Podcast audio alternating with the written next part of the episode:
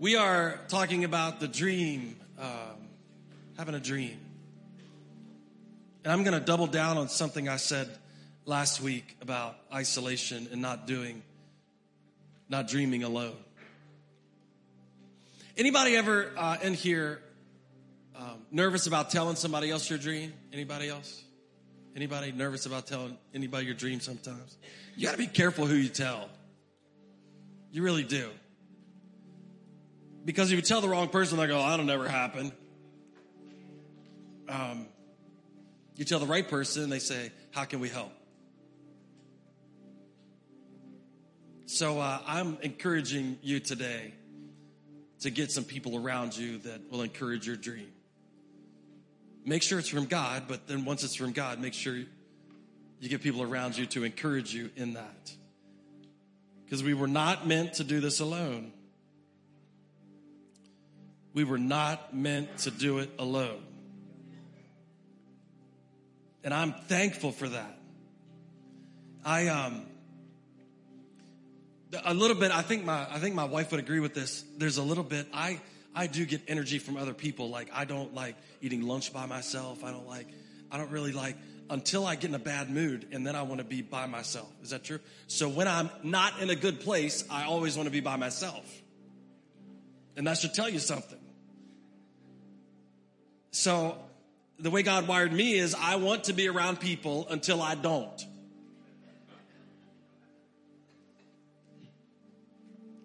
And usually that's um, usually that's on vacation. Does that mean I'm always in a bad place when we're on vacation? Wow. We're going to read from Romans chapter 16 today. And if I had to and if I had to entitle this, I would call it Dream Together. Dream Together. I want to welcome all those watching online, Hope Online. I want to welcome the great church in Berkeley Springs. I want to welcome all the people that are going to be watching this later and on demand. Uh, this is a great church to be a part of, and, and it's good to see it spread out all over the place. Hey, I want to tell you something that I don't think I plan on saying. Do you know last week was the highest attended Sunday, non Easter or Christmas that we've ever had in the history of Hope Community Church? That's crazy. That's crazy. We're thankful for what God is doing, thankful for what you are doing to advance His gospel. Romans chapter 16. Why don't you stand to your feet? We're going to read this together. Now, uh, just a just a uh, preface before I start reading this, I picked the chapter with the most names to read, the most names ever written in a single section of Scripture. And so I tried to work through it, but give me grace. Will you give me grace this morning? I'm gonna just start ad libbing and calling them Bill and Jim and Bob and. I committed to you our sister Phoebe, a servant of the church of uh, that you may welcome her in the Lord in a in a worthy, in a way worthy of the saints, and help her in whatever she may need from you, for she is part has been a patron of many and of myself as well. Greet Priscilla and Aquila, my fellow workers in Christ Jesus who risked their necks for my life.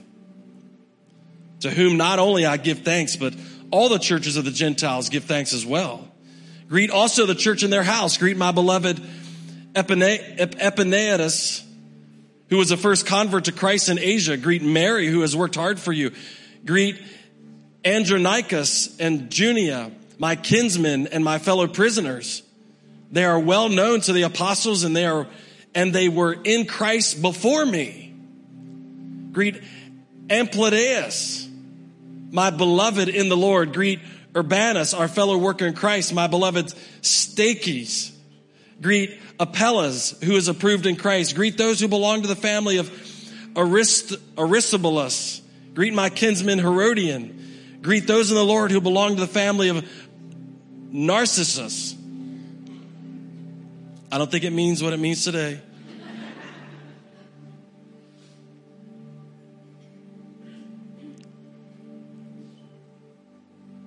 Greet Tryphaena and Tryphosa. Greet the beloved Persis, who has worked hard in the Lord. Greet Rufus, chosen the Lord. Also his mother, who has been a mother to me as well. Greet uh, Asyncritus.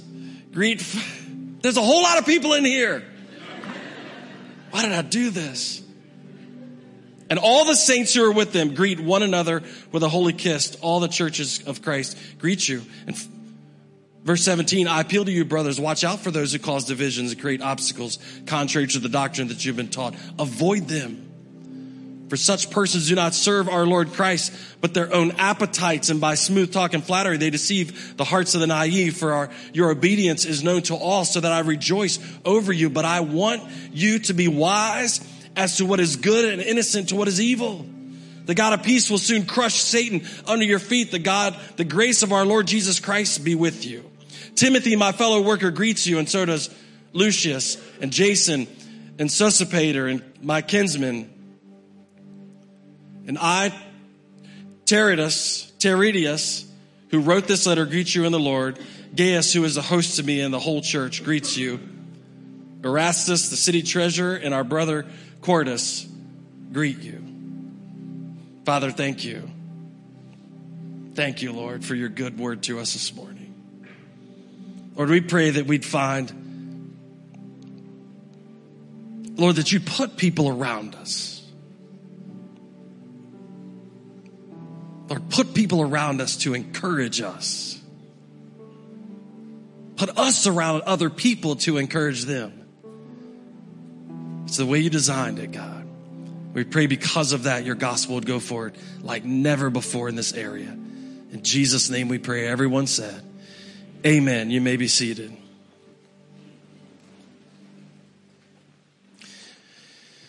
Paul's letter to the church in Rome is considered um, the most complete collection of Christian doctrine uh, in the New Testament.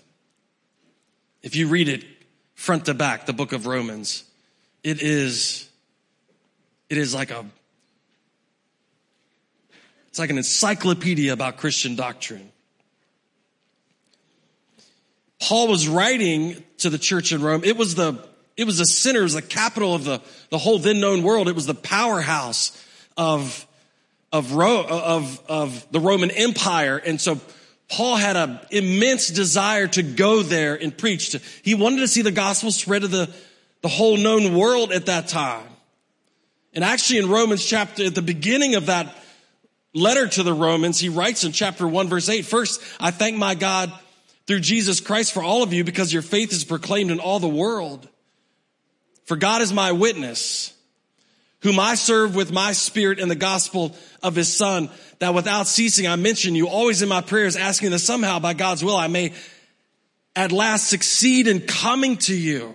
For I long to see you that, that I may impart to you some spiritual gift to strengthen you. That is that we may be mutually encouraged by one another's faith, both yours and mine.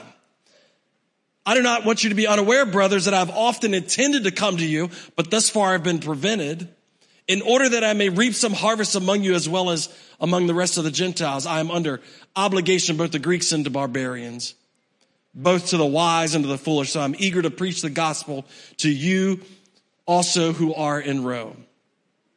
He's saying, I want to come to you. You have no idea how bad I want to be there.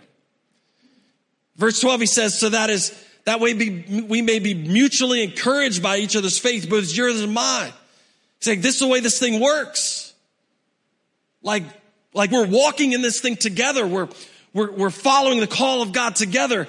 And I can't wait to get to you to preach, to spread the gospel in Rome and to encourage you and you encourage me. Doesn't that sound like a good deal? It's like old friends going, man, I can't wait to visit you next week. We encourage each other. Can't wait to come and hang out. Can't wait to spend the weekend with you. Can't wait to spend a month with you.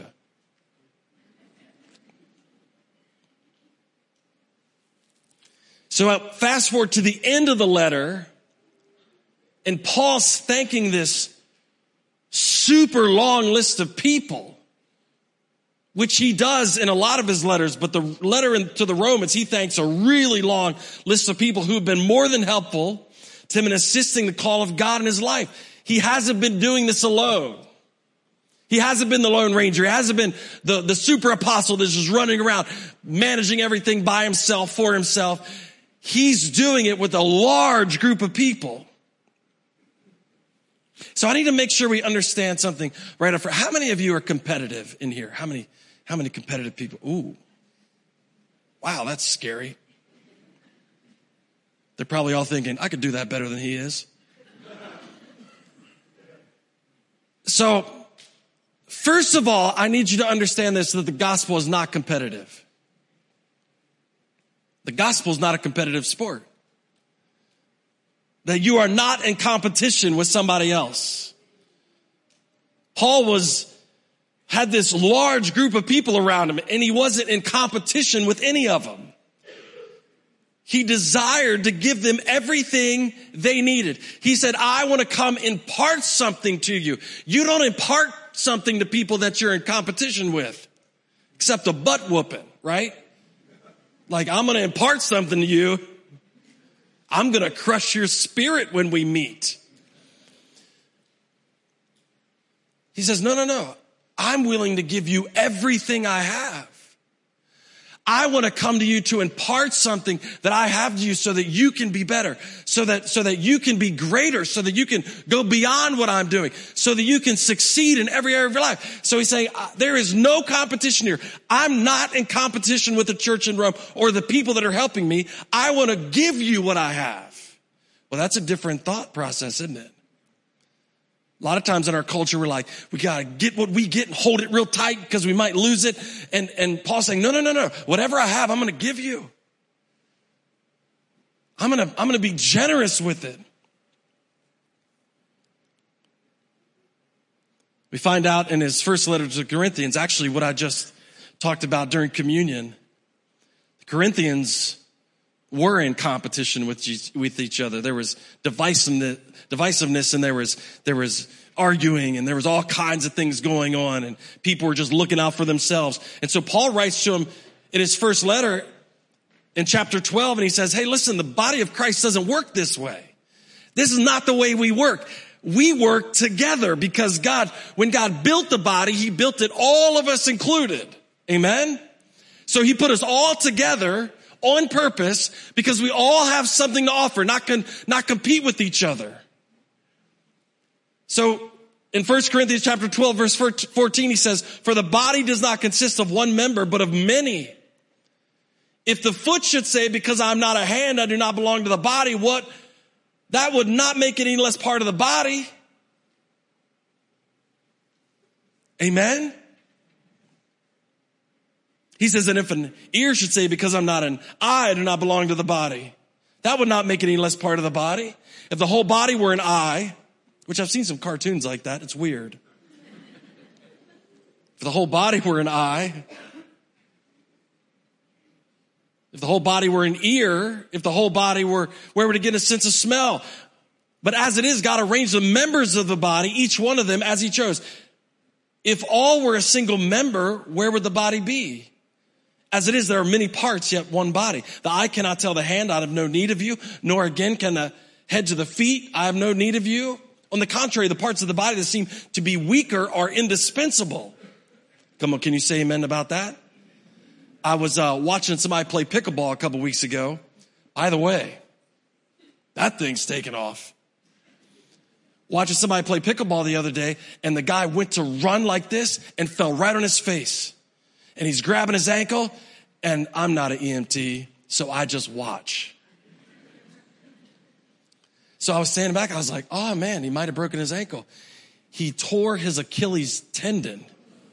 Yeah, that's what you get for the effort. So I thought the one of the most insignificant things, how do you, nobody goes to the gym and is like, hey, what are you doing that exercise for? Getting that Achilles strengthened. You know, I like walking in, people seeing the, my Achilles. I lifted weights for years. Nobody works out your Achilles tendon. Nobody. But when it snaps, you know it. Amen.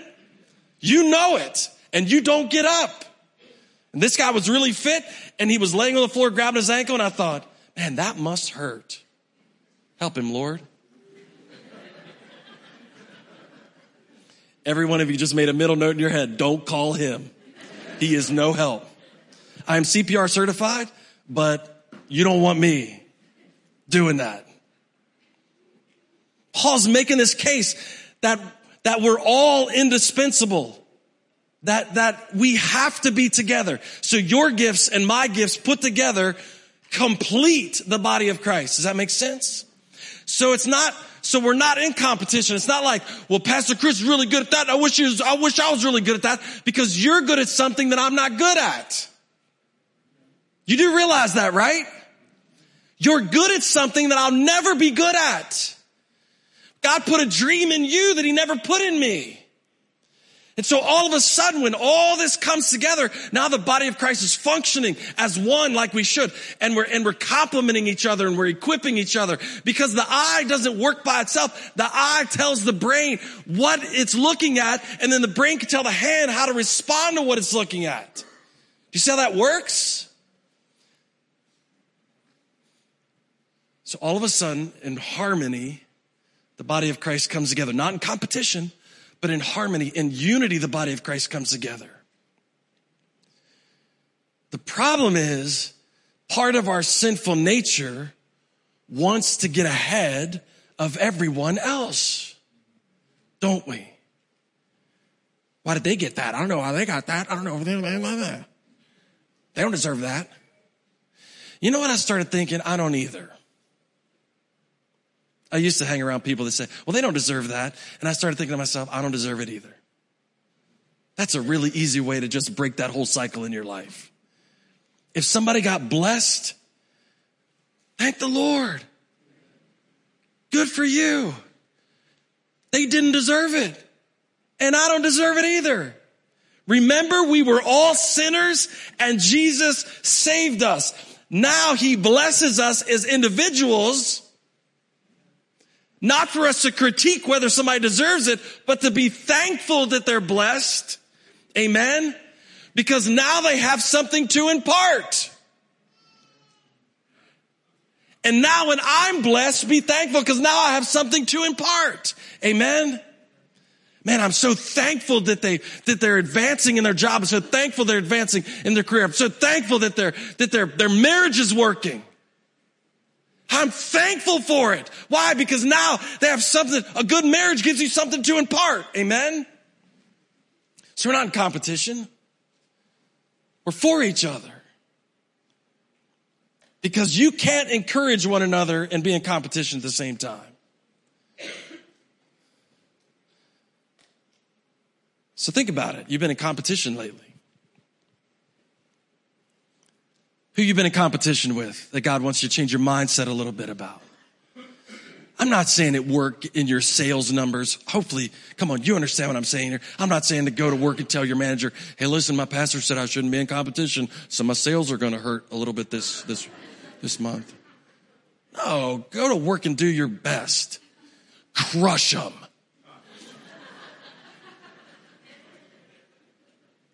If you're playing a sport, be the best. No mercy. But the way we treat each other is totally different. Amen? I'm getting through. Look at your neighbor say, I'm not in competition with you. I'm not in competition with you. Because kingdom dreams unite us. Kingdom dreams always unite us. So here's what I, here's what I need to ask you. If your dream doesn't unite you with people, it might not be a dream from God. If your dream isolates you from everybody else, I would, I would tend to question who gave you that dream. If your dream isolates you from your family, if your dream isolates you from the neighbors, if your dream isolates you from everybody else, if you're just running like I'm the only one can do this, everybody's got to get out of my way. If that's your dream, I would question whether it came from God or not. Because God given dreams, as we're seeing in Paul, uh, my hope and prayer and wish is to come to you and impart to you something. And then at the end of the letter, he said, I can't do this without you. He said, some of you have been doing this longer than me and you still help me out. You still, you see, there's no competition. The people that were, that were believers longer than Paul was were going, well, I've been around here longer than him. No, the dream united all of them together. The kingdom dreams unite us.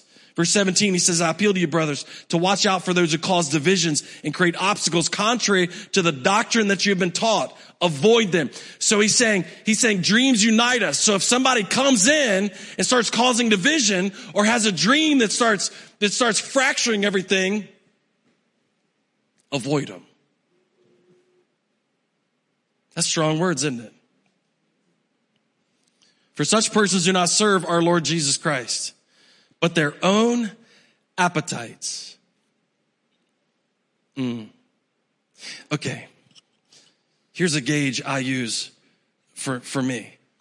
If I come into a group of people and if my presence in that group of people doesn't bring the group of people closer,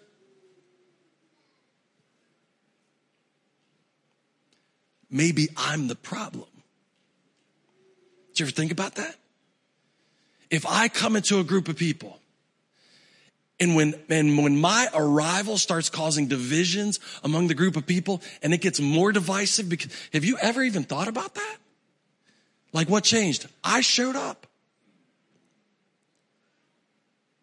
Paul's saying, Paul's saying, listen, if people come in and it gets more divisive when they get here, then they're not dreaming the same way you are. Be careful with those people because they're out for their own appetites. James would later say that as well. He said, what causes quarrels and, and fights among you? Because you want what you don't have. Your appetite is driving it. Now, let me be clear about something. Being aggressive is not the same as being divisive. Did you understand that? All, all the aggressive people just went, yeah, that's what I was thinking. That's what I was thinking. Like, come on, man. Being aggressive is not the same as being divisive. There is a place in the kingdom for aggressive people, namely Paul. Paul was, out of all the apostles, the most aggressive personality, the most aggressive apostle out of all of them. He's the one that's like, hey, let's keep going. Let's keep going. Let's, we thought we were going to die. No, let's keep going. Let's, let's spread this thing all over the place. If I get a chance to go, I'm going. Nothing's going to hold me back. And he just kept going and going. He was aggressive, but aggressiveness does not have to be divisive. That's an important note. One other thing I would like to say that, remember we talked about appetites and how people were being divisive because their appetites were driving them. I want to tell you this. Godly dreams are governed by doctrine, not appetites. Do, do, you know what I, you know what I realized here during the fast? And we've been doing this for, I don't know, 15, 15 or more years at this church. When I changed what I was eating, my appetite changed. Anybody else fasting notice that? My wife asked me last night in the grocery store. She said, um, well, how did you say it? What do you miss? Is there anything you miss eating or anything you wish you were eating? And I went, I don't know. Not really. Because I changed what I was eating and then my appetite for things went along with my change. Are you following me? Some of you are like, nope, nope, I still want a bowl of ice cream in a, in a T-bone steak. Um, no, this is awful.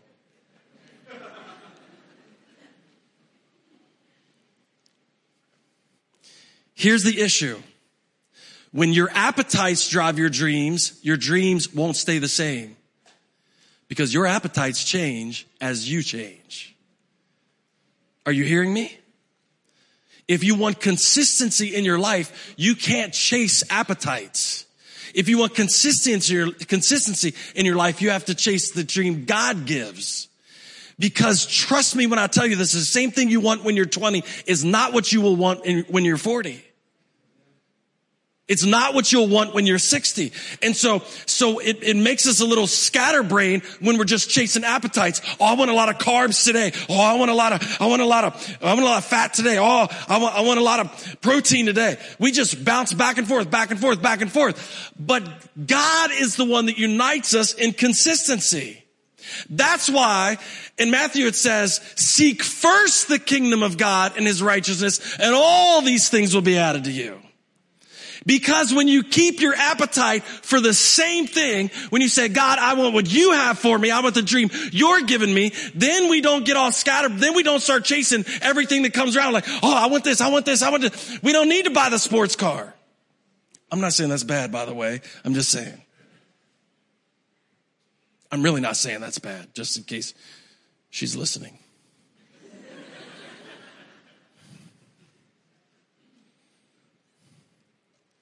You ever feel there was a time in your life you were chasing a hundred things? It's because you were chasing an appetite instead of God. And what happens is, can I also tell you this? When the church chases appetites, we don't get along. James said it. Why do you fight and quarrel among you? Because you're not getting what you want, appetite. First Corinthians, when Paul, Paul talks to them about the Lord's Supper, which you just talked about, he says, some of you, your appetite gets in the way of you preferring each other. So you just grab your stuff and eat, and there's other people going hungry. So when the church chases our appetites, we can't be unified. When we chase, when we seek first the kingdom of God and his righteousness, unification comes with that. Because we start lining ourselves up. We start, we start going, hey, wait, this is what my flesh wants, but I prayed every day. Lord, not, what we say last week? Your will be done on earth as it is in heaven. And as soon as I pray that, if I pray that at my house in the morning, Lord, I'm sincere about this. I want you to suppress my appetites for things of this world, and I want you to increase my appetite for you. Your kingdom come, your will be done on earth as it is in heaven. If you're at your house praying the exact same thing, and you mean it, then when we come together, there will be unity. Isn't that cool how that works? Because why? Would we be able to pray that in different locations and come together and God say something totally different to each of us? That's the beauty about the body of Christ. Where Paul, who has not even visited Rome yet, can write to them and say, listen, I've been praying and I know I have something to impart to you. I know I have something to impart because we're both seeking the same thing. And God told me what you needed. We can support each other. We can encourage each other. Because here's the end of the day. Here's the truth. We need each other to accomplish God's will. Look at your neighbor on both sides and say, I need you. Tell him, I need you. That's going to be awkward for some of you. Tell him anyway. I need you.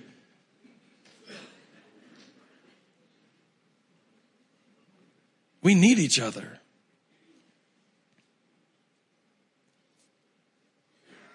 If you're writing down things to ask yourself, here's another one. Ask yourself if you can accomplish what God has put in your heart on your own, it's probably not from Him. It's probably not from Him.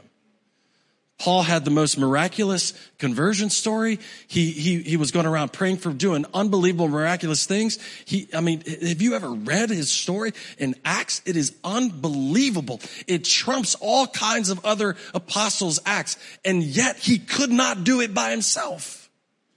He needed people.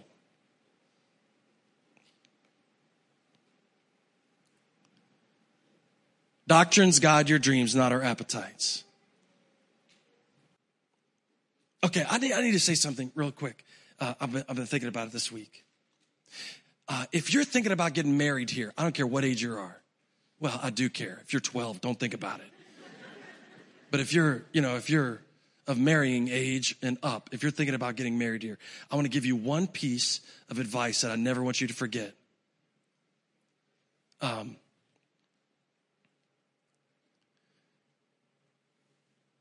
because of the way because of our attraction to each other, physical attraction to each other, which is necessary. Are you going to be silent? Amen.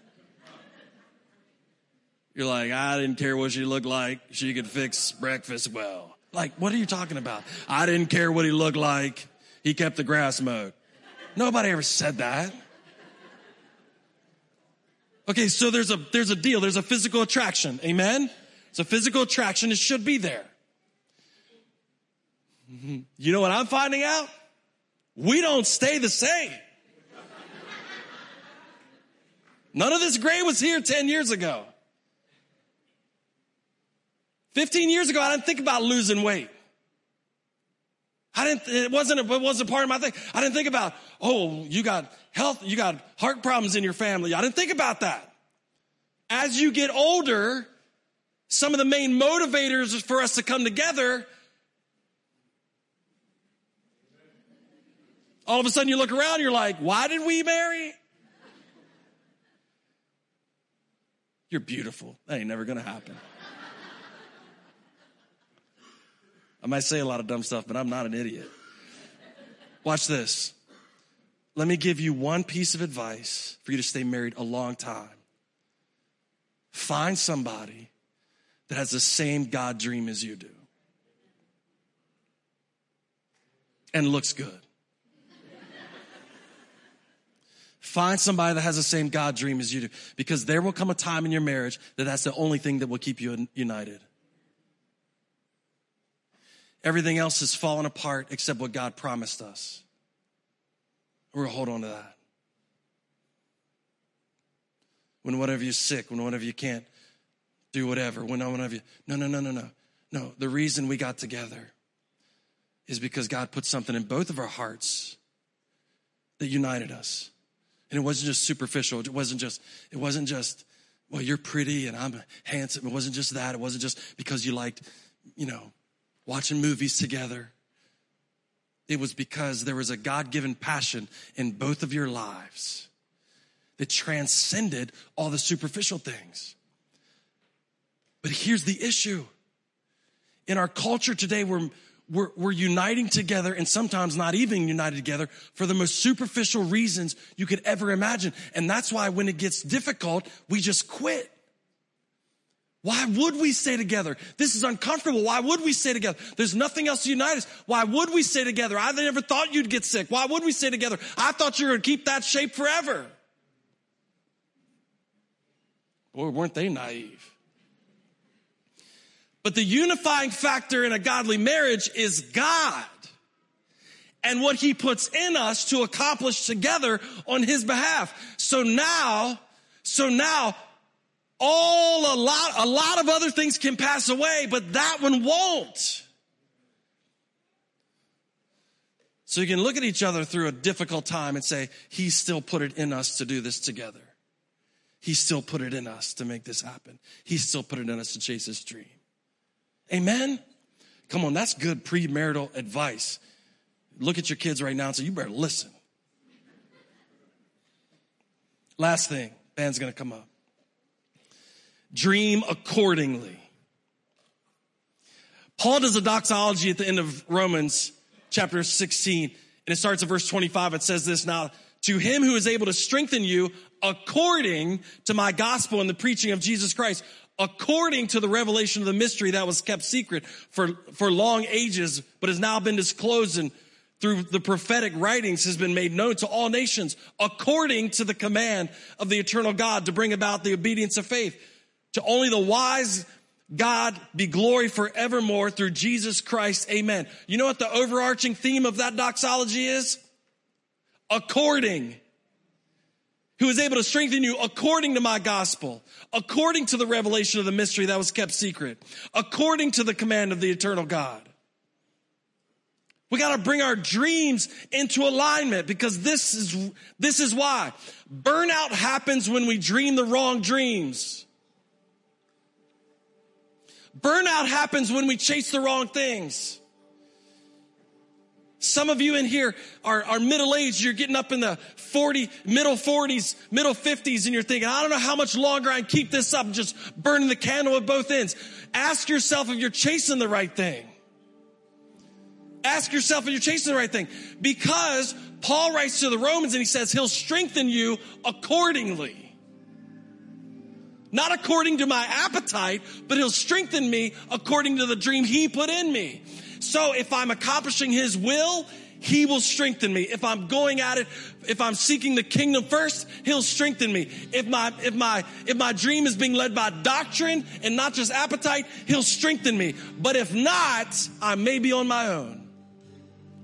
And you see people over and over and over chase it, chase it, chase it, chase it, chase it, and get to the end of the rainbow, and there's no leprechaun with a pot of gold. It's not there. And we get burned out because we are trying to strengthen ourselves. We're trying to strengthen ourselves. We're just trying, I can do it. I can do it. I can do it. I can keep the pace. I keep the pace. I'll eat right now, exercise and I'll do everything right. And yet those people at the end of it, chasing the wrong thing, still get burned out.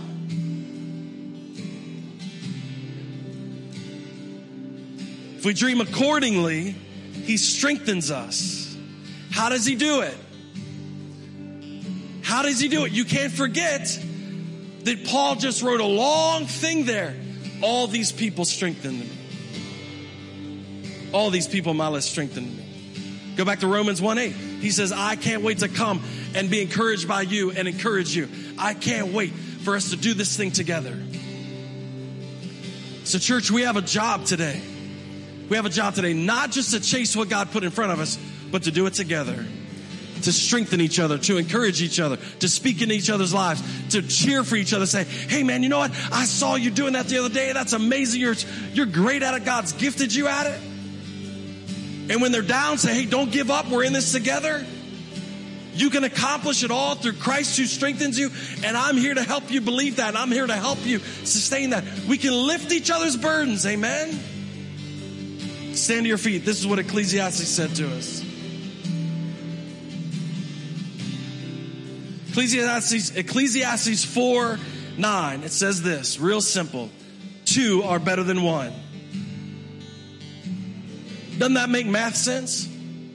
If you give me one, wouldn't I rather have two? Yeah.